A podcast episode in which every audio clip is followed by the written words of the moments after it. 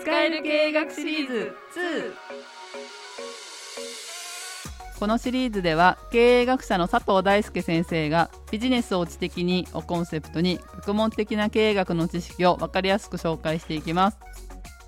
皆さんお疲れ様です。佐藤大輔です。国枝です。よろしくお願いします。はいよろしくお願いします。今日残念ながら今川さんいらっしゃらないんですけれども、はいはい、そうなんですよね面白い受け答えできるかわからないんですけど、はい、一生懸命やっていきたいと思います。はい、頑張っていきましょう。本日は優れた人に求められる能力っていうことだったんですけれども、はい、一体どんなお話になっていきますでしょうか？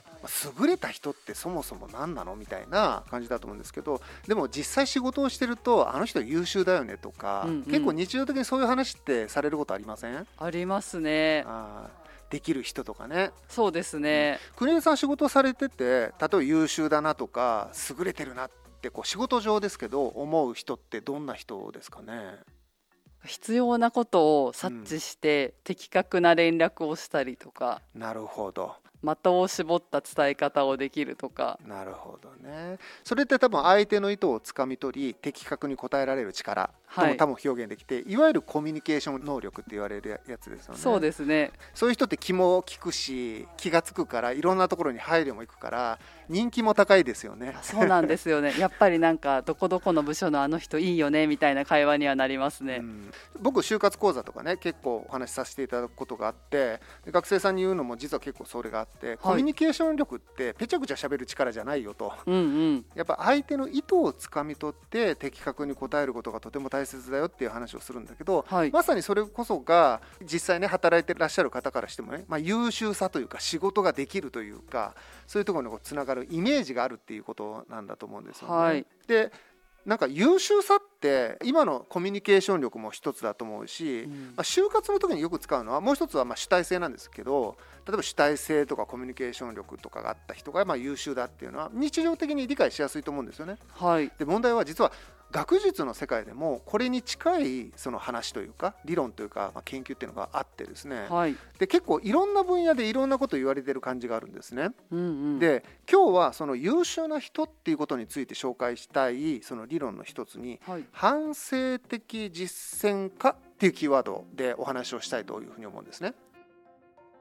で反省という言葉が、まあ、そもそも何なの、まあ、リフレクションとかね反省に近い言葉としては内省とかあと省察っていう言い方をする場合もありますね。反省の性に察するですね。そうですねでも、まあ、いずれもあんまり違いはないので、まあ、今回は反省という言葉を、まあ、リフレクションの和訳として使っておこうかなというふうにこう思うんですね。はい、でまあ、その和訳がどうとかっていう話じゃなくてそもそもね反省的実践家とか反省って何なんだろう、まあ、反省する人だっていう話なんだけど、うん。うん、なんでそれが優秀な人なのかっていう話なんですね。お例えば仕事をする上でタスクってあるじゃないですか、はい、例えば今日はここまで行こうとか、うん、この仕事をまあ要領よくやりましょうとか仕事ができる人のイメージってその目標に対してそれに対して一番直線でまあ、ゴールテープ切れる人のイメージもありません？まあそうですね。まず端的に言うと早いみたいな、そうですね。要領よくやる人、まあ、合理的にできる人考えられる人ってことですよね、はい、でこういうのが優秀さだっていうふうに認めることは簡単なんだけどじゃあちょっと逆説的に本当にそれだけが優秀さの源泉か？つまりそれさえできていれば本当に優秀だと言えるかってちょっと改めて考えてみてほしいんですよ。うん。例えばね仕事をこうする上で、まあ、今日のゴールタスク目標があるとノルマがあると、うん、でこれに対してテキパキと仕事をし直線的に結果を出すことができた。思った成果を出すことができる人、うん。うん。うん、否定しようがないんだけどじゃあ会社の中がそういう人だらけになったら会社はうまくいくかって考えてほしいんです。バチバチにぶつかる感じがします。そうですね。なんでぶつかりますかね？でもなんかみんな容量がいいわけだから、はい、それぞれの仕事をねうまくやればいいじゃないですかと、はい、まあまあ。言えそうですよね、はい、何がまずそうですかね？なんとなくやっぱなんか嫌な感じはするじゃないですか？そういう組織って、まあ、まず自分勝手に見えちゃうっていうのがあると思うんですけれど、うんうん、自分の都合とか自分のタイミングだけで、この仕事が必要なんだっていうふうに相手に押し付けちゃう節があるかなっていうのは思います、うん、この仕事ができる人のタイプっっていうのは多分僕たちのイメージでは高学歴で頭の回転が速くて、うん、勉強ができる人のイメージに近いと思うんですよ、うん、学校の勉強ってどういう人ができるかって想像つきます？計画を立ててそれをやりきる人。まあそうですよね、はい、学校の勉強って頭いい人ができるわけではないんですよねあだって学校の勉強ってテキストがあって誰でもが理解できるように作られてるじゃないですか、まあそうです、ね、頭のいい人しか理解できないテキストなんてありえないわけで、うんうんうん、ただし時間がかかるとか、はい、やる気があるかないかで差はつきます。そうです、ね、けど理解できるできないの軸で言うとどんな人間にも理解できるという前提で教科書は作られているわけでうん、でそうするとあれは頭の良し悪しではないとも言えるんですよ。そう言われたらそうか。まあ別に学校教育否定してるわけじゃないんだけど、はい、優秀さにも種類があるんじゃないかって話で、うん、学校の勉強ができるという意味での優秀さっていうのはある意味言われたことをちゃんとできる人ですよねっていう話だと思うんです。はい、でさっきの仕事ができる人のイメージもこれに近くないですかねと思うんですよ。つまり言われたことつまり与えられたタスクを合理的にこなし結果を出すことができる人明日までにこの宿題やってきなさいよと言われたことを家に帰ってきちんとデスクに向かって明日の朝までに仕上げることができる人。なんですね。えなんでこんなことしなきゃなんないのっていう僕のようなやつは 怒られちゃうんですね。そんなこと言ってないでやりなさいってこう言われちゃうっていうかね。まあ僕いつも娘に言って早く宿題やっちゃいなよってね。まあ言いがちですよね、はい、むしろそっちの方が多いような気もするんだけど、はい、でも実は大きな意味でこういう優秀さのことをショーンという研究者は技術的熟達者というふうに枠組みでくくったんですね。うん、でこれちょっと難しいんですけど技術的熟達者っていうのはスキル技術ありますよね、はい、例えば勉強ができるとか計算問題が解けるとかスキルありますよね、はい、でこういうのに長けた人たちっていうことですね。でこれはどういうことかっていうと例えば2人が4とか23が6とか掛け算を覚えていればそれよりも複雑な計算もできるようになるし現実の中で例えばまあ文章題でありがちのようにね200円のみかんを8個買いましたといくらですかみたいな計算に使うことができますよね。理論とか理屈とかスキルを適用現実に当てはめることで答えを出すことができる。これが何を意味するかっていうとさっきの容量いい人がやってることってこういうことじゃないですかって話なんですよ。例えばですよエクセルを使わなきゃなんない業務があった時にエクセルのスキルが高ければ、早く仕事済みますよね。そうですね。つまりエクセルのやり方使い方っていうのを勉強しそれが技術的に熟達してる人は早く仕事をこなすことができるので、うん、要領よく仕事を終わらせ仕事ができる人に見えていくというふうに思うんですよ。で実際それって仕事ができると表現していいですよね。そうですね、はい、でこういった技術的熟達者っていうのが伝統的に優秀さの大きなパイを占めてきたっていうふうに言うことができると思うんですよ。うん、確かにただしさっきも言ったようにじゃあそういう人たちだけで会社は回るかって話なんですね。でもちろん、それで回ることもあるかもしれないです。みんながタスクを与えられてそのタスクを的確にこなしていく。うん、だけどそのタスクって誰が考えるんですかって問題が残るんですよ。つまり学校ではテキストを先生や大人や、まあ、文科省が与えてくれて、はい、勉強すべきことが与えられた中で、受動的に学んでいけば技術的熟達者が一番優秀に見えていくわけだけど、はい、会社って学校じゃないので、うん、そもそも我々は何をしなければならないのかを考えないとダメだと思いません？そうですね まあ管理者とかねマネージャーの人たちがその仕事になってる役割もあるんだけど実は現場で働いても僕こういう部分ってあると思うんですよ。あります、はい、あの学校でもそうですよ、はい、学生に言われたことばっかりやってんじゃないと。その自分で何すべきか考えてね。それに自ら、まあ、調査行ったりとか頑張るんだよって話をすることもあるんだけどどの場面もできる人のもう一つの可能性として、うん、今言ったように自らやりたいことを生み出してそこに自律的能動的に行動する行為するっていうのも優秀さのような気がするんですよ。そうですねそうすると僕たち知ってる気もするんですそういう優秀な人いるよねと。いますいます頼まれてもないんだけど自分から問題見つけ出してそれに対してこうした方がいいんじゃないかじゃあこういうふうに考えて実際やってきますみたいなこの人も優秀だしありがたいと思いませんか？もう相当ありがたいです。ですよね。でこういった優秀さのことをさっき言ったショーンという人は対立軸として反省的実践家って呼んだんですよ。はい、で反省的実践家っていうのは反省する実践家なんですね。うんうんうん、反省というのは行為をしてその行為を振り返ることを言いますよね。はい、つまり行為が先だって言ったんです。おさっきの技術的熟達者っていうのは、はい、先に先生や大人から理論テキスト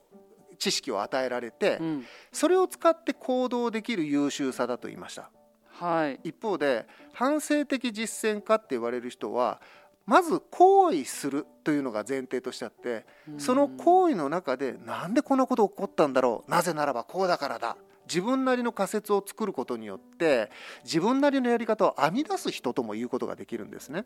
はい、でこういった反省を行為の中で繰り返していく人たちこそが自律的に行動する人つまり言われたことをやる人とは違うもう一つの軸自らやるべきことやりたいことを見いだして自ら能動的に関与していく力のある人、まあ、自律性みたいなところですね、うんうん、今やこっちの方が求められてるんじゃないかとも思うことも多いんですよね。そうですね。でこの2つのね軸のものがあるっていう紹介はねまあ別にショーンという人が言ってるよっていうだけの話なんだけど、うん、これちょっとまあ単純化しておこうかなと思うのでその技術的熟達者の人の話、はい、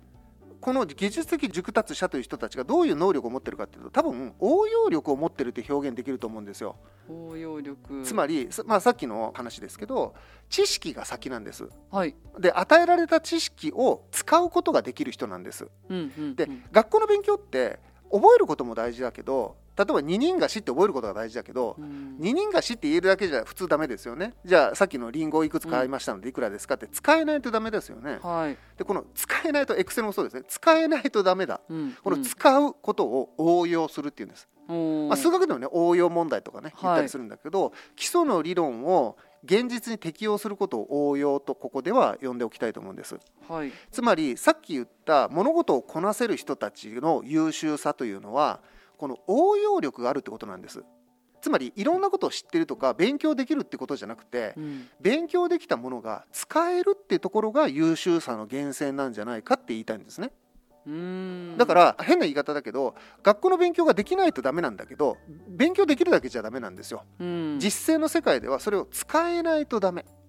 だからこの使うっていう能力こそが重要でさっき言った技術的熟達者っていうのはその使う能力スキルが高い人たちのことを言うんですね。でこれって、まあ、当たり前のこと言ってるようなんだけど実は難しくてですね、はい、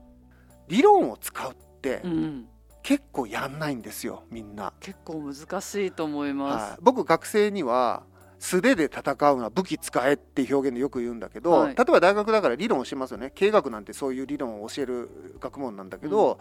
うん、経学の理論をね勉強したにもかかわらず社会に出て経学使ってる人って何歩ほどいるんだって問題があって、はい、でそれは経学役に立たないから意味わかんないしとかって言ってる人結構多いんだけど、うん、いやいや違いますよと。そのあなたたちは学ぶ中で知ってはいるけど応用力がないから使えてないんだと、うんうん、結果として武器を持ってたのにその武器を置いて素手で戦ってるんだって話なんですね。はいだから素手の達人になれるかもしれないけど所詮武器を持ってる人には勝ち目がないよねっていうことになるんですね。うんうんうん、でその意味では応用力って意外とちゃんと頑張らないと身につかない。だから知ってる知識を使って問題解決をするか、もう場当たり的に自分の経験に基づいた経験則から問題を解決するかの差は大きくって、はい、でそれは武器を使って勝負するか素手で戦うかの違いに似ていて、でその意味では技術的熟達者とかその人たちが持っている応用力っていうのはやっぱり相当頑張んないと身につかないんですね。うんうんうん、そしてそのテキパキ仕事ができるって当初仕事の仲間でね、はい、そのいらっしゃるって言った人は多分それができる人なんですよ。うんうんうん、つまり素手で戦ってる限りやっぱり限界があるんですね。うん、でもっと言うと素手で戦うのは誰だってできるんですよ。確かに。だから誰だってできるにもかかわらずその人が優れて見えるのは誰だってできることをやってないからなんですね。つまりその人が優秀なのには理由があって少なくとも応用力があるんですよ。知識を使ってるんです知識はみんな多分知ってるんだけど、はい、また理論とかスキルは持ってるんだけど使わない人が多い。なぜならば面倒くさいから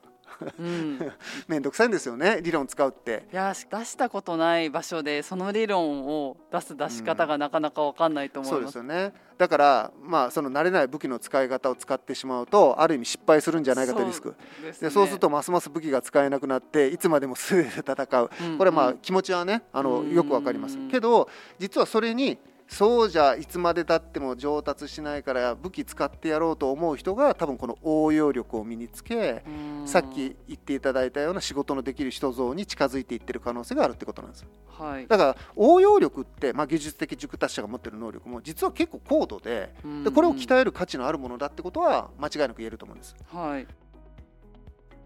でさらに今回話してるのはそれとは別にもう一つあるんだってことなんです。で僕がこれを2つ紹介するのは人間僕どっちかに寄ってる気がするからなんですね。例えば応用力で優秀になれるタイプの人と、はい、今から説明する実践力っていうか、まあ、反省力ですね、はい、反省的実践力で勝負するのが向いてる人がいると思うんです。うんうんうんう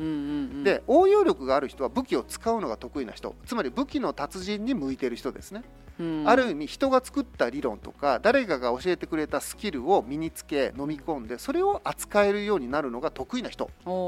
だけどまあ、僕実は結構それ苦手で人にもらった武器使いにくいなと思っちゃう人なんですよ。そうなんですね、はい、だから僕みたいな人間は勉強できなくって素手で戦っちゃいがちな人間なんですね。じゃあ素手で戦いたいと今ねこの話を聞いてる中で思った人俺はダメなのかと。そんなことないですよって話なんですね、実はそういう人たちの生かし方がないだけなんですよ。それを実は僕今回強く言いたいのが反省的実践家って話なんですね。で反省的実践家の話をすると反省なので行為の中で自分なりの理論を組み上げていくっていうやり方なんです、はい、つまりまずはやってみるんですこういう人たちって、うんうん、つまり素手で戦っちゃうかもしれない、うん、で素手で戦う中でうまくいかないことって直面しますよね、はい、でうまくいかないことになった時に2つ方法があります。武器を持つんです、うんうん、あこの解決うまくいかないなと、はい、なんか役に立つ理論ないかな武器ないかなって本を広げる人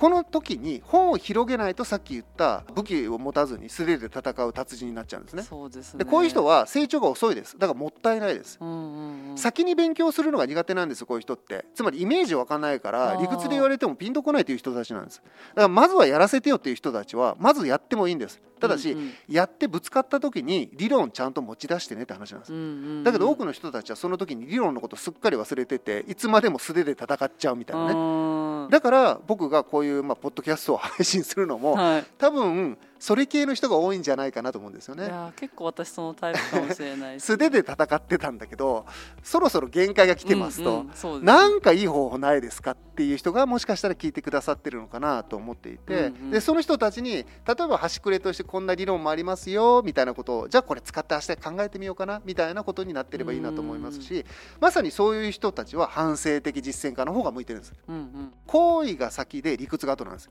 応用力は理論理屈が先で行為が後なんです、はい、順番が違うって話なんです、うんうんうん、先に理論を与えられてその理論を後の行為で使うのかまず先に行為してでその行為の中でうまくいかなかった時に理論を学ぶという順番なのかっていうことですね。この順番の違いっていうのが両者の違いで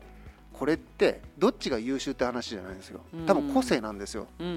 ん、学生見てても思うんですけどやっぱどっちかに寄ってる人が多いですそれを見極めて、まあ、自分のことであれば自分はどっち寄りかなっていうのはすぐ判断できると思うので、うん、じゃあそっちの方の鍛え方をしましょうってことですね。日常的な業務に限界を感じてるっていうのは多分うまくいってないことがあるからなんですよね。うんうんうん、でそういう人たちはもう行為してる中で限界を迎えてるからなんか武器ないかなって探してる人たちなので、はい、おそらくそういう人はもう大体反省的実践家に寄ってるんですね。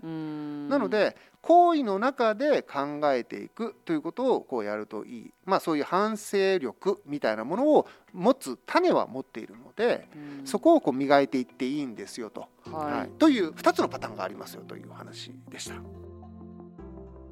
それでここでまあ終わってもいいんですが、はい、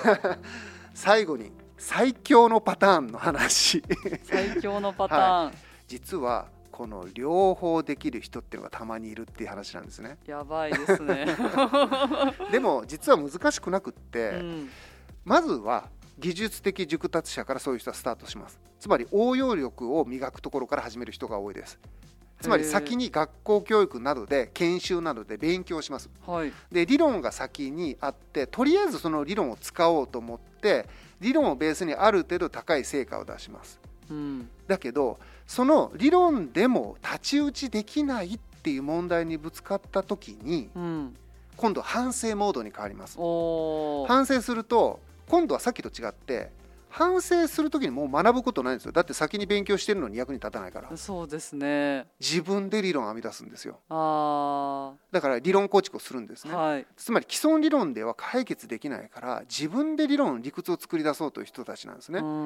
これが新しい理屈つまりアイディアなんです。つまり創造性っていうのはおそらくこうやって生まれるんじゃないかっていう仮説を作ることができて、うんうん、つまり勉強をして勉強に基づいたつまり武器を使って勝負するんだけどそれで大抵の相手は切れるんだと、うんうん、なんだけどそれでも切れないものがあるよねとなった時には、誰もが解決してない問題にぶつかってる証拠なんですよ。確かに。基礎理論っていうのはどこかで誰かが作ってくれた理論なので、はい、先人の知恵なわけでしょ、うん、その先人の知恵が限界を迎えてるってことは最先端の問いにぶつかってるってことの裏返しなんですよ、うん、それに対してもう自分なりの理論を作るしかないんですね、うん。うん、でその理論を作る。なんでこうなんだろう？なぜならばこうだからだ問いと仮説で考えると、うん、そこで出てきた仮説は新しいアイデアですね。新しいやり方かもしれません、うんうん、それこそがクリエイティブなアイデアそれがその延長線上に商品イメージだったりとか、まあ、そういうものにつながっていくわけですよね。ってことを考えると最強パターンはやっぱり応用力と反省力の両方なんですよね。応用しながら日常的には仕事をしてるんだけどそれでもうまくいかない時には反省力で新しいアイデア創造性で勝負する。うんうん、この話から分かるように創造性っていうのはやっぱ反省力なんですよね。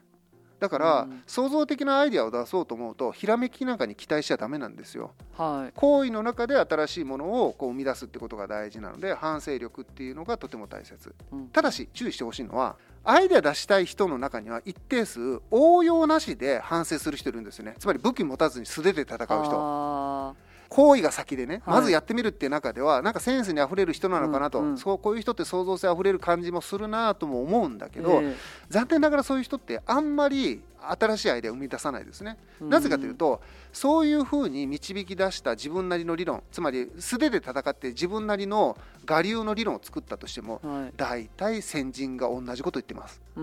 それって勉強した方が早くないって結論しか出さないんですね。つまり勉強することっていうのはある意味飛び道具で、うんうん、それをしておくことによってって最先端の問いに気づきやすくなるっていうところが実は重要なんです、はい、だから理論とか勉強は自分が武器として相手を切る状況を切るために役に立つだけじゃなくって最先端の問題に気づくためにも実はすごく効果的なんですよね。